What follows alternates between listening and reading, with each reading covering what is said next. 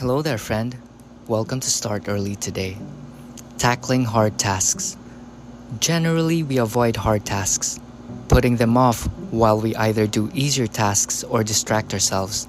This is understandable, as a hard task might feel daunting or overwhelming, but spending our hours on urgent but easy tasks versus difficult but important tasks is generally a costly choice. So let's talk for a minute about hard tasks. If we can focus on them and get them done, we can have a greater impact in a fraction of the time. The reason we tend to avoid hard tasks is usually because they're daunting, filled with uncertainty and filled with lots of subtasks to the point of being overwhelming. We also fear failing at them. So, what I've found to help are things people know but often dismiss. Number one, do a small bit of the bigger task. People dismiss this but underestimate how powerful it can be. Have a big report to do? Just do the first two paragraphs. It increases your ability to tackle the hard task by a hundredfold because you're much, much more likely to start. And once you start, you're much, much more likely to take on the next small bit. Number two, get into the practice of choosing and trusting. If a decision freezes you up, you'll likely stop doing the hard task. So don't let yourself freeze up. Just choose and trust that you made a decent choice or that you'll be able to deal with whatever comes.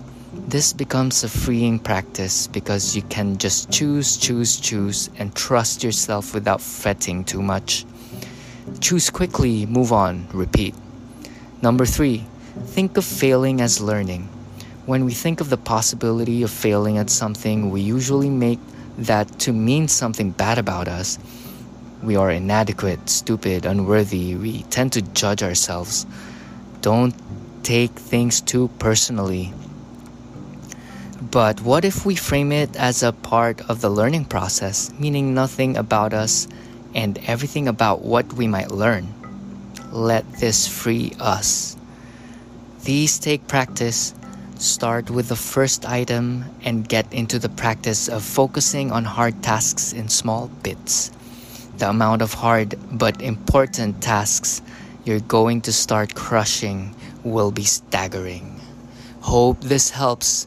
Always remember nothing works unless you work them. So use those tools. Keep those notes uh, handy in your pocket and always remind yourself everything starts from within. You have the power, and it's always good to start early. Namaste.